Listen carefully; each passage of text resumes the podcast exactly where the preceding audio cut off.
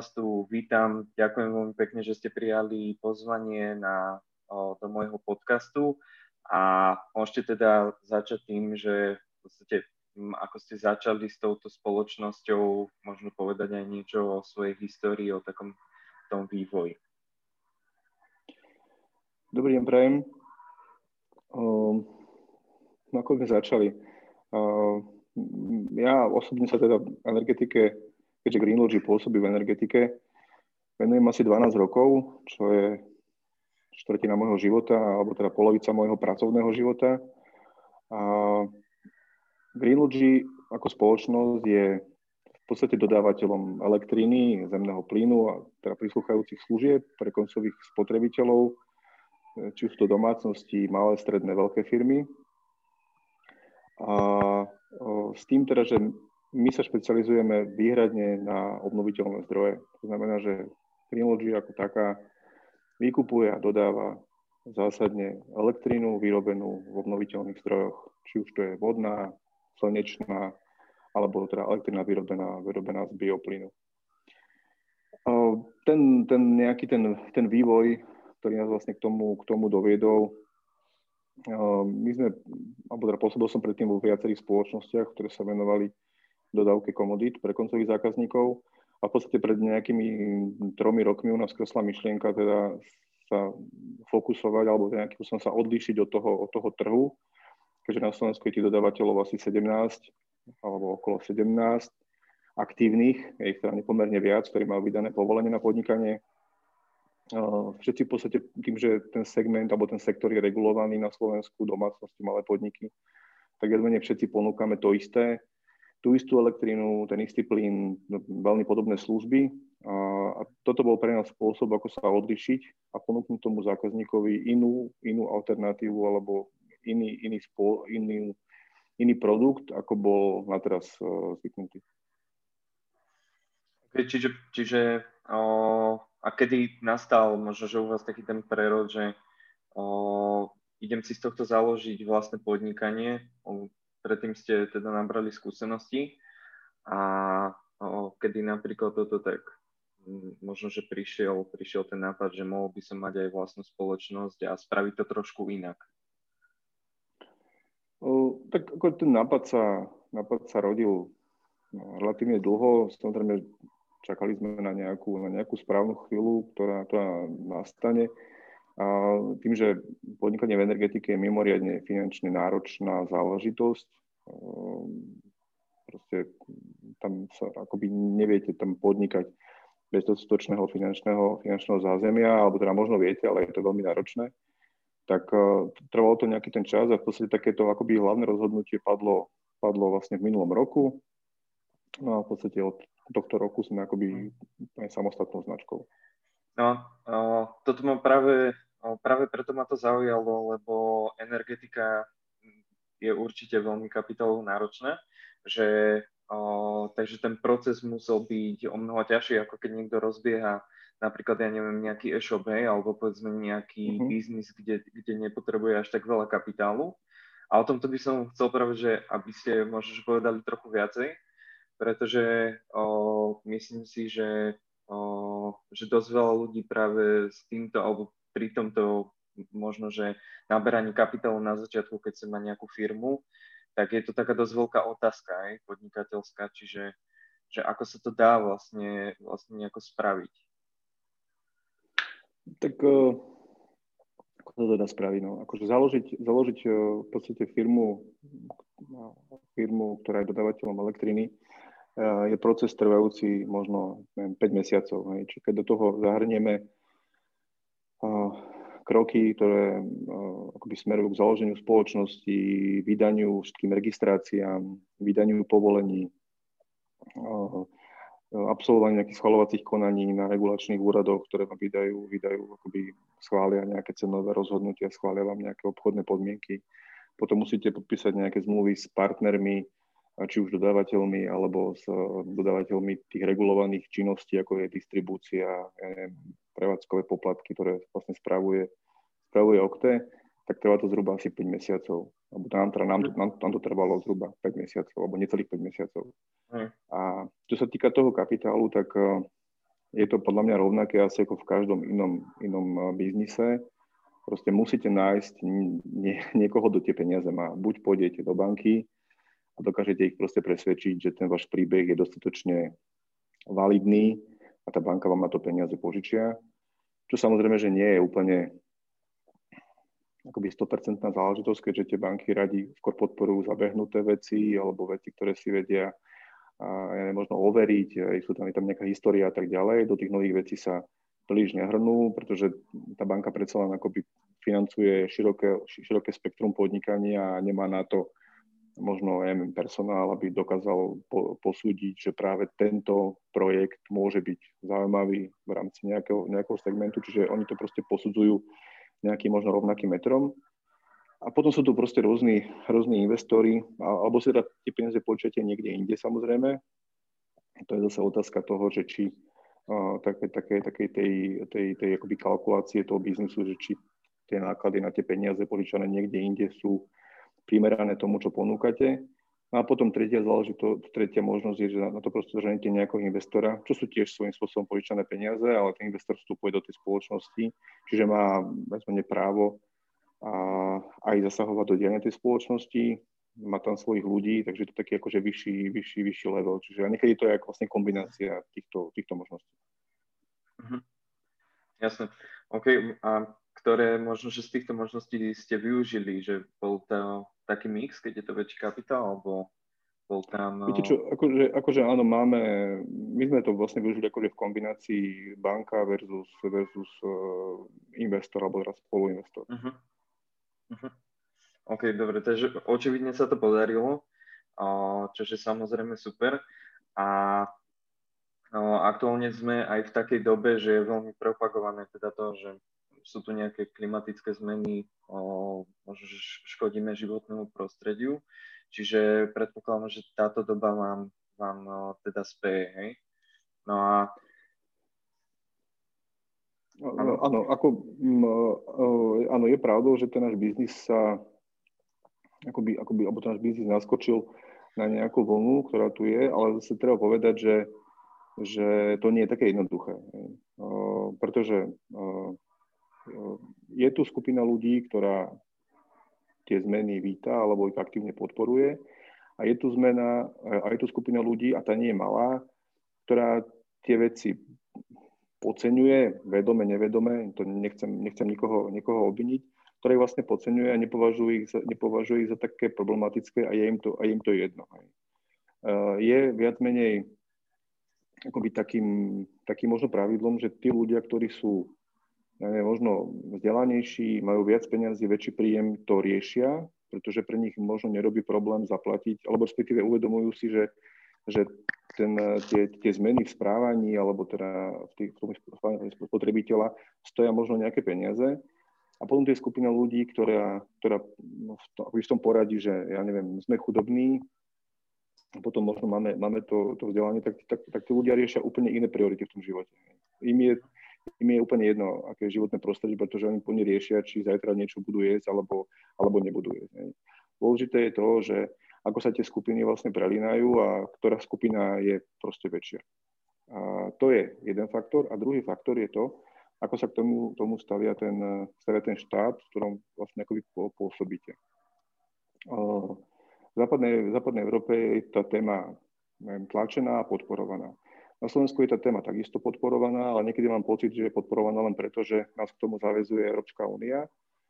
A častokrát sa do toho, do toho, do toho biznisu vnáša len tá téma tých peňazí. To znamená, že vôbec sa nekomunikujú prínosy, nekomunikuje sa to, že ako to pomohlo, možno ako, a aký, aký podiel emisí sa napríklad znížil vďaka tomu, že sa v Slovensku utlmuje uhlie a že sa tu proste rozvíjajú obnoviteľné zdroje. Komunikuje sa, komunikujú sa len peniaze. Koľko to stálo, koľko to stálo. Niekedy mám proste pocit, ako keby to bolo až na schvál, aby, aby tí ľudia boli šokovaní, aká je to obrovská čiastka a tým pádom, tým pádom sa voči tomu stavajú častokrát akoby negatívne, lebo, lebo, lebo to pozerajú len z pohľadu tých peňazí a nie toho úžitku, ktorú tie peniaze, ktoré tie peniaze, peniaze priniesli. Jasne, tak ako to znečistenie by tu z dosť veľkej časti ani nebolo, lebo určite dosť veľká väčšina vyrábaním práve oblečenia a tým, aby mohlo byť lacné, tak vlastne vzniká tam. Čiže, čiže toto je trochu možno, že aj pochopiteľné.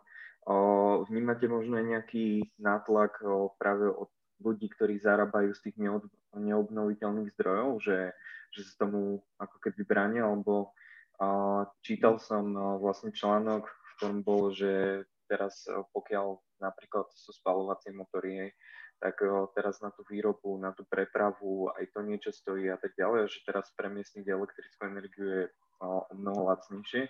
Takže či aj vy vnímate vlastne od týchto neobnoviteľných zdrojov alebo od teda majiteľov, že robia nejakú možno, že antipropagandu alebo nejako sa voči tomu bránia. Či to ani nie. Ako, nemyslím si, že to je úplne nejaká antipropaganda. Je to, to je akoby otázka dvoch pohľadov. Prvá vec je, že napríklad v prípade elektromobility to bude fungovať vtedy, ak sa buď tie vlastnosti toho elektromobilu dorovnajú vlastnostiam klasického spalovacieho, spalovacieho motora a tí ľudia a tí ľudia proste nebudú v tom poznať rozdiel a vtedy si povedia, OK, tak nestojí ma to ani viacej, má to rovnaký dojazd, nemám, e, nabijem to jem za, dobre, za 15 minút, nie za, nie za, za hodinu. A vtedy sa proste svičnú, lebo navyše ten benefit toho, že to neprodukuje žiadne emisie, je veľký. O realizácii ako také nerobíme. To znamená, že hm, my sa, my sa orientujeme až na ten výkup z toho hotového zdroja. To znamená, že vy si postavíte nejakú elektráreň, či už veľkú, alebo malú, alebo na streche a tá elektráreň bude postavená za účelom toho, aby dodávala elektrínu do siete a teda nejaký obchodník vykúpil a predal ju ďalej, alebo ju používate pre seba, ale ten prebytok, ktorý neviete spotrebovať, môžete niekomu ponúknuť. To znamená, že napríklad mám, nám. Takže my sa zameriavame na to, aby sme vykúpili elektrínu vyrobenú z obnoviteľných zdrojov a predávame ju ďalej zákazníkom, ktorí o ňu majú, majú záujem. A vo finále tá elektrina pre toho zákazníka nie je drahšia ako klasická elektrina. Samozrejme, že treba povedať, že všetci tí zákazníci majú tej zasúke rovnakú elektrínu. Ona sa proste nedá oddeliť, že táto bude len zelená, táto bude čierna, proste je rovnaká. Ide ale o to, že keď to proste predstavíte, že je to nejaký kotol, do ktorého sa proste z rôznych akoby eh, potrubí nalievajú rôzne druhy výroby elektriny. A ten kotol má nejaké zloženie. A čím je ten, čím je ten podiel tých ozetov v tom kotli väčší, tak tým je ten kotol zelenší. A tí ľudia, ktorí nakupujú tú zelenú elektrínu, tak tým svojim záujmom v podstate pomáhajú tomu, aby ten sektor rastol, aby sa tie zdroje nové stávali a pripájali a zároveň aby sa ten spoločný mix pozelenieval. Čiže pomáhajú svojím spôsobom aj tým, ktorí o to vôbec nestoja, ktorí to vôbec neriešia a im to, im, to, im to úplne, úplne jedno. A samozrejme, tým, že, tým, že energetika, nehovorím, že priamo na Slovensku, ale energetika celosvetovo, pretože Slovensko má, je jednou vlastne z jadrových veľmocí a, predsa, len, predsa len máme relatívne v tom našom koláči, v tom mixe energetickom je relatívne menší podiel uholných elektrární, ako napríklad neviem, v Nemecku alebo v Polsku. V Polsku je v tom úplný, úplný majster. Tak, tak sa vlastne akoby znižuje, znižujú emisie. Znamená, to znamená, že tí ľudia, ktorí, ktorí o to majú záujem, ktorí to aktívne riešia, pomáhajú, aj keď pomáhajú aj iným, ktorí o to nestoja. Uh-huh.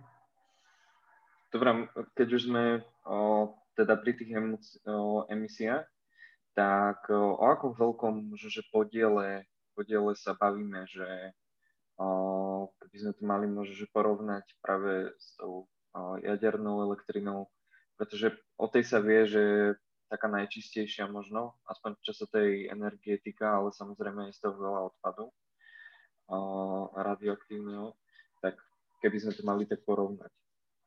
Alebo možno aj s nejakými inými. Ono to je, on, ono to je, ono to je asi tak, že uh, ono sa to, ne, ono sa to, dá sa to povedať, že zdrojovo, že ktorý zdroj má zhruba aké, aké emisie, ale, ale štandardne, štandardne keď zoberieme slovenský energetický mix, tak ten slovenský energetický mix zhruba vyprodukuje 250 gramov CO2 na 1 kWh. To znamená, že ja neviem, alebo 252 kg na 1 MWh. Ak jedna domácnosť, nejaká paneláková, spotrebuje ročne 3 MWh, tak zhruba 750 kg CO2 sa vyprodukuje na to, aby tá jedna domácnosť uh, spotrebovala tú svoju, tú svoju elektrínu.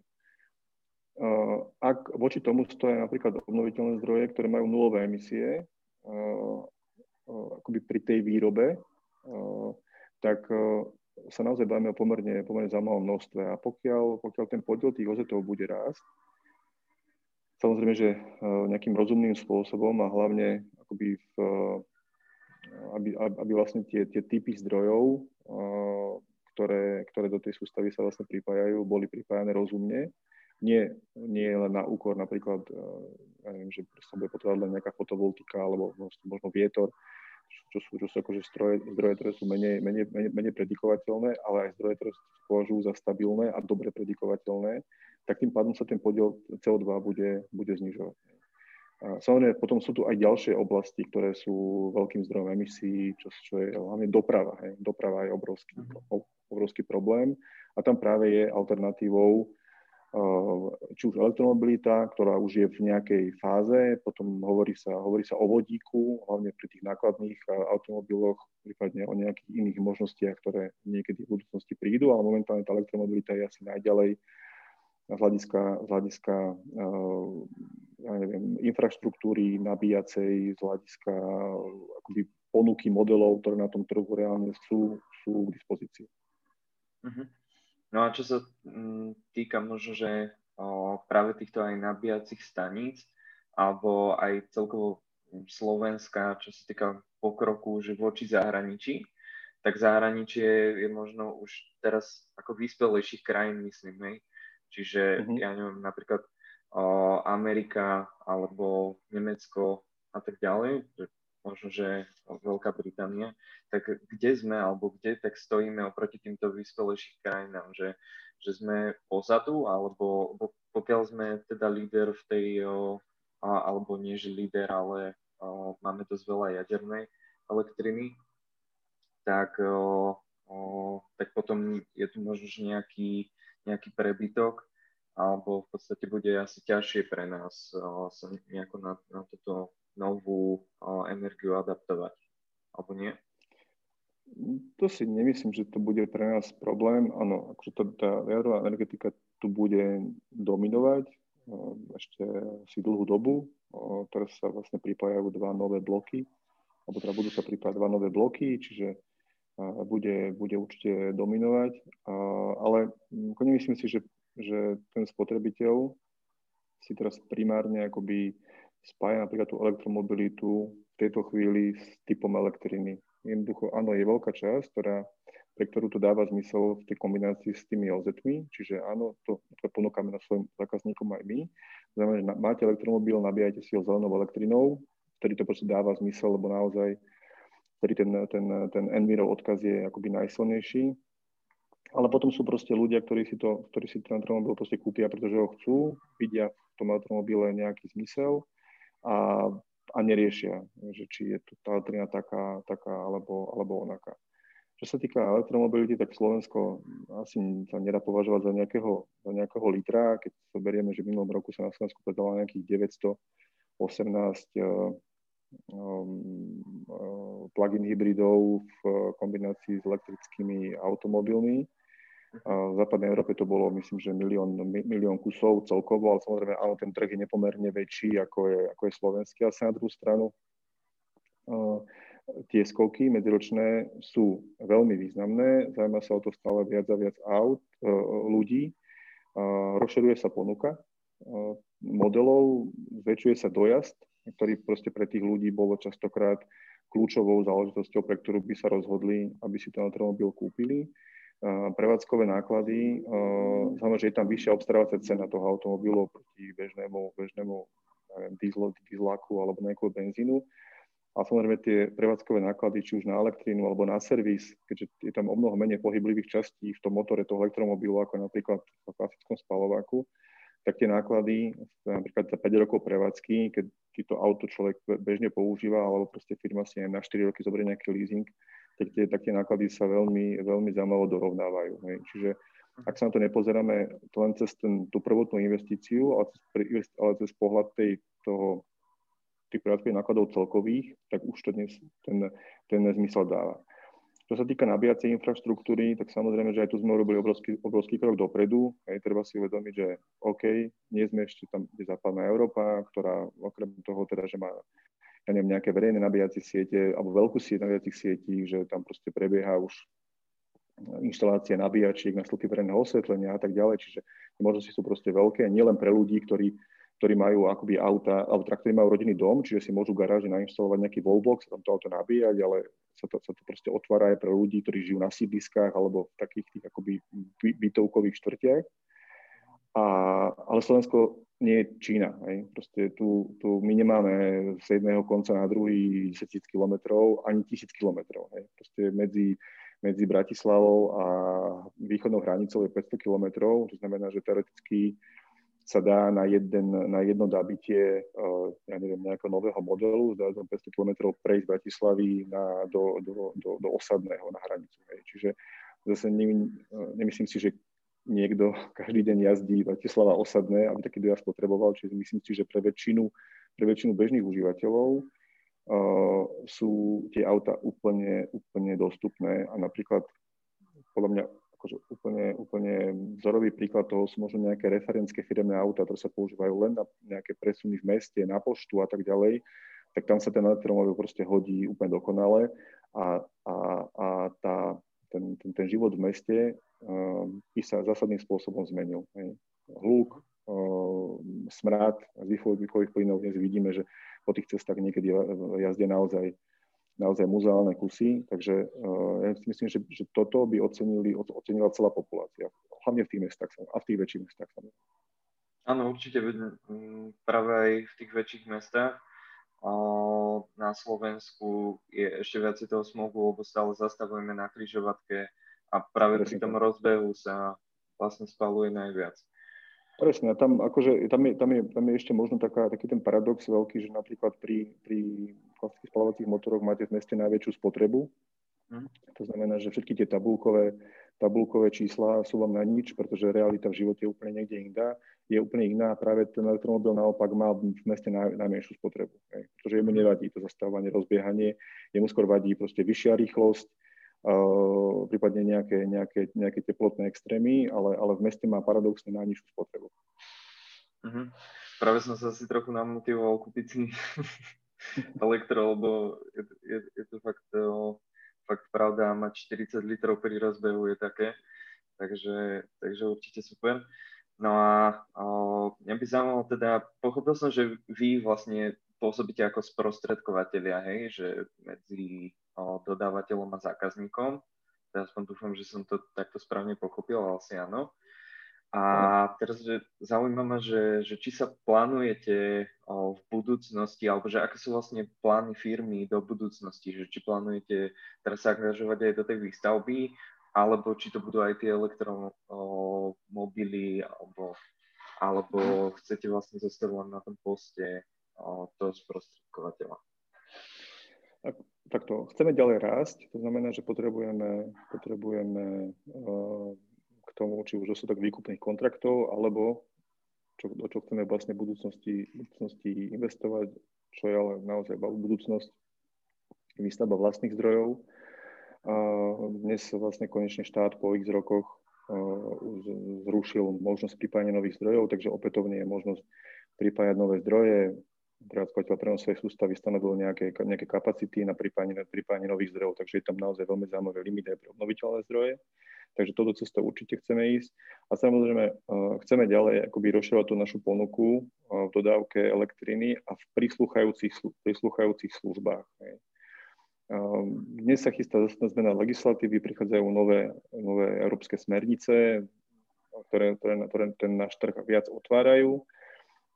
Nebude to už len taká klasická dodávka typu, že mám proste dodávateľ elektriny, od ktorého nakupujem elektrínu, ale dnes, dnes stále rastie viac a viac na tom trhu význam takých tých malých výrobcov, ktorí si proste inštalujú tú fotovoltiku na strechách, inštalujú si na strechách bytové domy, proste prebieha tu nejaká povedal, že tak ako sa tie bytové domy, ja neviem, odpájajú od eh, centrálnych zdrojov tepla, tak majú snahu si niektoré proste inštalovať aj takéto zdroje a byť, byť akoby sebestačné. A zároveň, a zároveň to vytvára akoby nový, no, nový trh, kedy toto sú noví hráči, ktorí dnes majú niečo, čo chce niekto iný. To znamená, že prichádza, prichádza priestor na nejaké zdieľanie, zdieľanie tej elektriny s uh, ľuďmi, ktorí proste majú, napríklad, že si proste postavíte na svojej streche fotovoltiku a budete tú elektrínu predávať svojim, svojim susedom. Niečo máte pre seba, niečo práte susedom. Tým pádom sa vám zvyšuje efektivita výroby, znižujú sa vám náklady investičné, lebo sa vám častočne vracajú a tým pádom z investície do fotovoltiky na streche už nie je záležitosť návratnosti 10 rokov, alebo aj sa možno o dvoch, o troch, o štyroch rokoch, čo už zase dáva, dáva vlastne pre tých ľudí zmysel. Určite nechceme investovať do nejakej nabíjacej infraštruktúry. Myslím si, že na Slovensku je dostatok, dostatok veľkých hráčov, ktorí sa tomu venujú, sú už ďaleko, ďaleko pred nami. Nevidíme v tom nejaký zmysel, pretože tí veľkí hráči majú takisto svoje nejaké rastové, rastové programy. A my sme my nemáme ambíciu byť najväčším na trhu alebo veľkým na trhu. Nechceme byť ani dvojka, ani, ani, ani trojka. My si práve zakladáme na tom, že že sme menšia spoločnosť, eh, že sa tým klientom venujeme, venujeme eh, individuálne, eh, že proste nejdeme akoby, som povedal, že alebo, alebo neznižujeme tú kvalitu na úkor tej, tej, tej kvantity a tá kvalita je pre nás proste kľúčová. Hej. Samozrejme, že snažíme sa tých zákazníkov nejakým som aj vyberať. Hej. Dbáme na to, aby sme mali ja neviem, na tom nejakú pridanú hodnotu, ktorá nám dáva zmysel a proste nejdeme do každého biznisu cez mŕtvoly. Proste sme pri menšia spoločnosť, čiže sme možno o mnoho viac citliví na nejaké zmeny na trhoch, na neplatičov a tak ďalej, takže to od nás proste vyžaduje, aby sme naozaj robili, robili v tomto smere nejaké sito, ale zároveň tým, ktorí u nás sú a tým sitom proste prejdú, tak poskytujeme úplne štandardné služby a, a s tým, že našim, našim heslom je to, že ak už raz niekto u nás je, tak sa mu nebude chcieť odísť. Napríklad v domácnostiach u nás nie sú zákazníci uh, so zmluvami na dobu, na, na nejakú viazanosť. Klienti sú u nás preto, lebo u nás chcú byť. A keď u nás nechcú byť, lebo sme ich nejakým slovom nahnevali, tak, tak proste odídu k niekomu inému priebehu, priebehu jedného mesiaca. A to je proste naše heslo alebo naše kredo, v ktorom vlastne ďalej, ďalej pokračujeme, že každý je s nami len preto, že chce a nie preto, že musí. Uh-huh. Hej, toto ako je veľmi super, že ste to povedali, lebo väčšinou, čo, čo si tak všimol, keď o, o podnikatelia hlavne začínajú, tak si myslia, že každý teda bude ich klient, alebo že každý musí byť ich klient a že tak je to správne, ale ono naozaj existujú aj ľudia, ktorí práve nechcete, aby moc boli, boli vašimi klientmi, o, napríklad aj kvôli tomu, že, že teda neplatia na poriadok. A ako takýchto klientov možno, možno že získavate, že robíte, robíte aj nejaké, okrem teda takýchto rozhovorov, robievate aj možno, že nejakú väčšiu osvetu, že čo, čo sa týka rozhovorov do, do televízií alebo mm. neviem, sociálne siete teraz idú veľmi, čiže že akým spôsobom vlastne. No my, my v podstate akoby máme, máme nejaké dva, dva akoby základné smery. Hej. My uh, nerobíme door-to-door predaj, čiže domácnosti snažíme postaviť prostredníctvom online, sme, nerobíme nejaké veľké kampane, robíme televíziu, robíme rozhlas, ale sme veľmi aktívni na, sociálnych sieťach, uh, robíme proste rôzne online, online kampane, čo si myslím, že je proste budúcnosť, alebo respektíve to je tá šanca adresnejšie osloviť toho zákazníka, čiže akoby úlohou marketingu je dnes za čo najmenej peňazí priniesť čo najviac zákazníkov pre nás. A toto je cesta, ktorá sa nám vlastne osvedčila v tom, že naozaj dokážeme z relatívne slušný peniaz osloviť zákazníkov, ktorí naozaj potrebujú to, čo my, to, čo my ponúkame. Zvlášť keď eh, podnikáme v takej špecifické veci, ako je, ako je energetika. Je to proste nie je produkt, ktorý si viete chytiť do ruky, nemáte k nemu nejakú emóciu alebo nejaký vzťah, je to niečo, čo proste viete, že potrebujete, aby ste mohli fungovať a aby ste mohli používať tie iné veci, ktoré máte, tým, máte ten vzťah, hej, a ktoré sú, to, to, to, to, proste ten, ten, ten vzťah je naozaj taký akože pudovejší.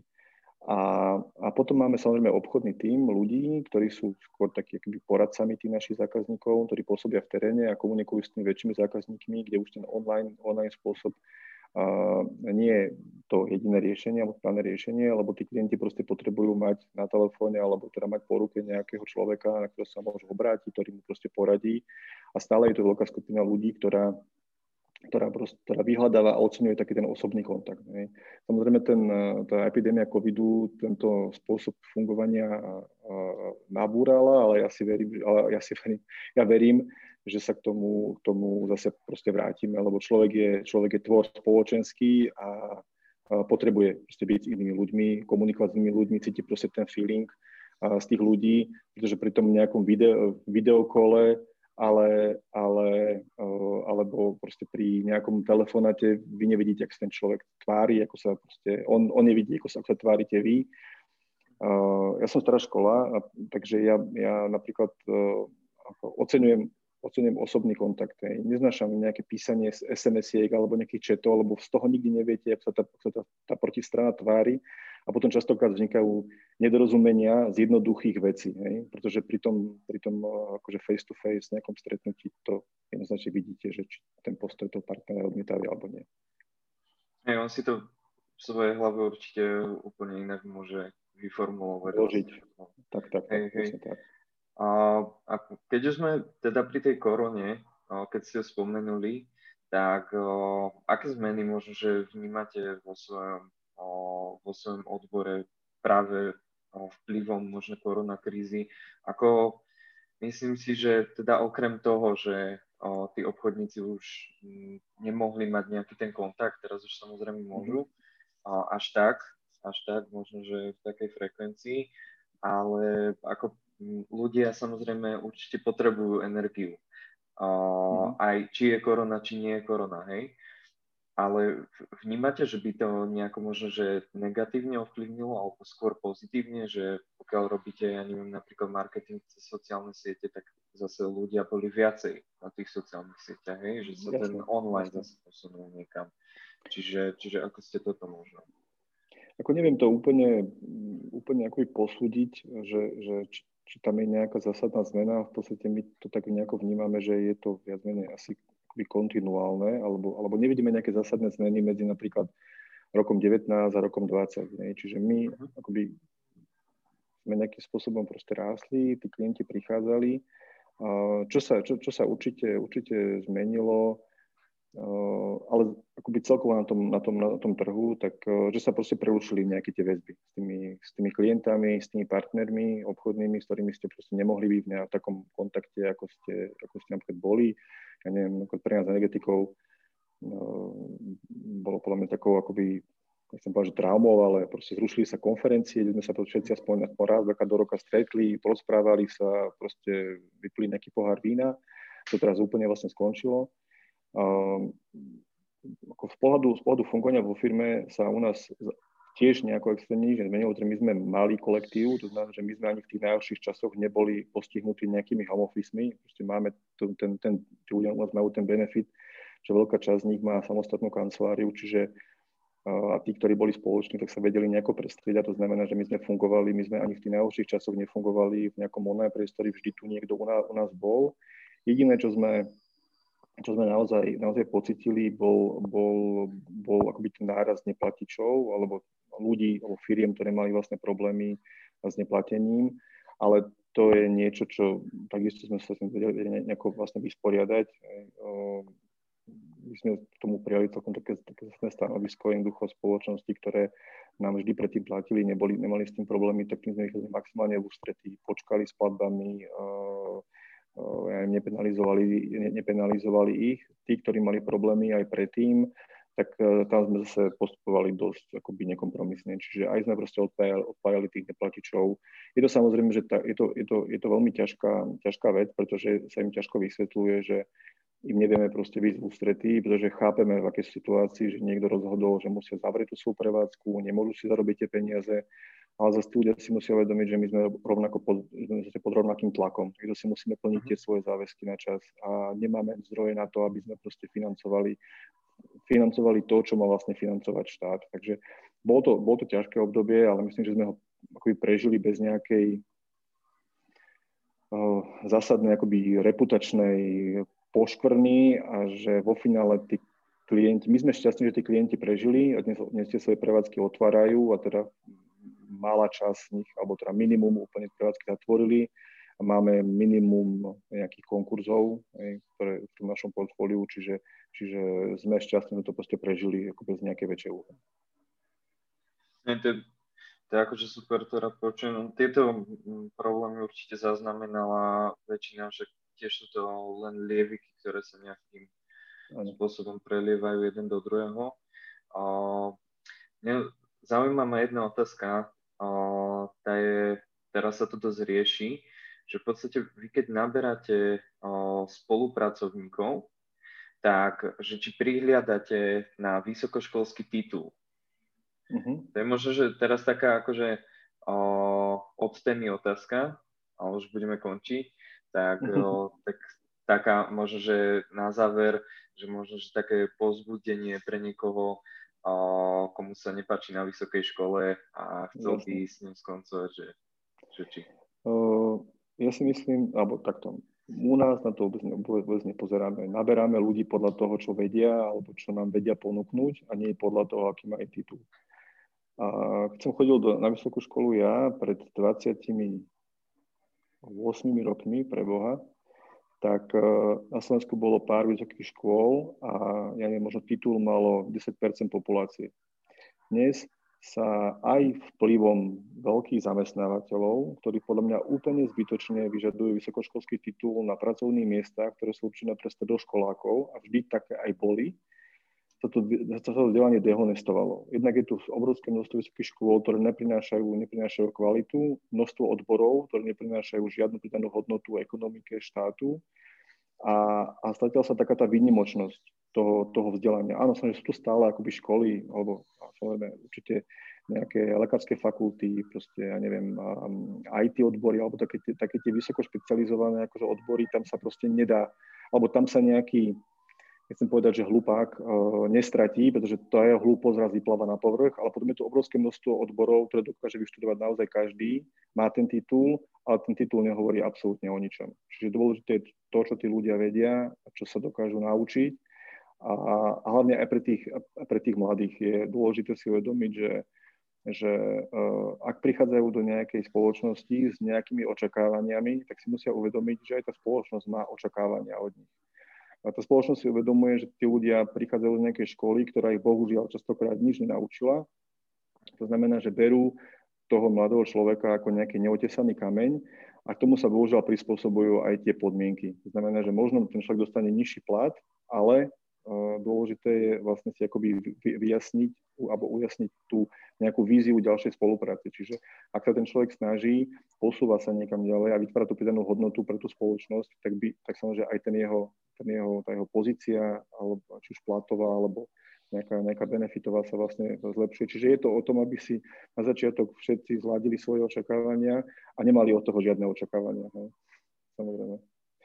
Áno, super, určite, určite s, s, týmto, týmto vysvetlením súhlasím. Takže to bolo možno, že také objasnenie len na záver. Ja vám ešte raz veľmi pekne ďakujem za, za tento rozhovor myslím si, že prinieslo to hodnotu.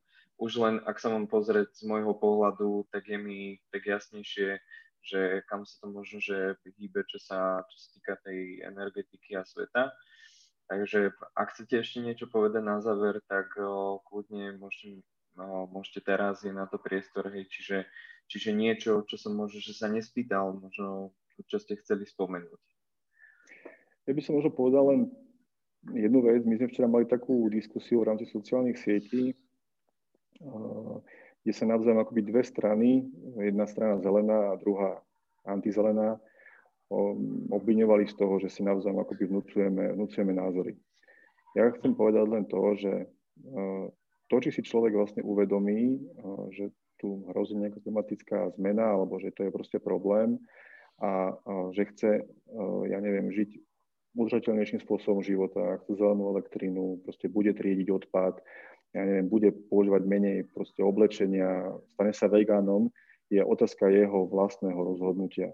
Nikoho do ničoho nemôžeme nútiť, pretože ak ho donútime, tak tá zmena bude len dočasná. Ako náhle sa to uvoľní, alebo však dostane možnosť z toho kruhu zmiznúť, tak zmizne. Čiže je proste dôležité tú druhú stranu nenútiť, ale zmysluplne presviečať, presviečať argumentami, neklamať a ak ten človek nesúhlasí alebo chce zostať v tom svojom spôsobe života, tak len proste zostane, nikoho neprinútite. Mhm. Jasne, ne, nemanipulovať, a to sme tiež mali tak, tak, minulý tak. čas s jedným pánom. Mhm. Dobre, ďakujem veľmi pekne. Ak chcete, dajte komentár, rád vám veľmi, veľmi rád vám odpoviem, dajte like, zazdieľajte, odoberajte. Takže lúčim sa s vami a majte sa, vidíme sa pri ďalšej časti.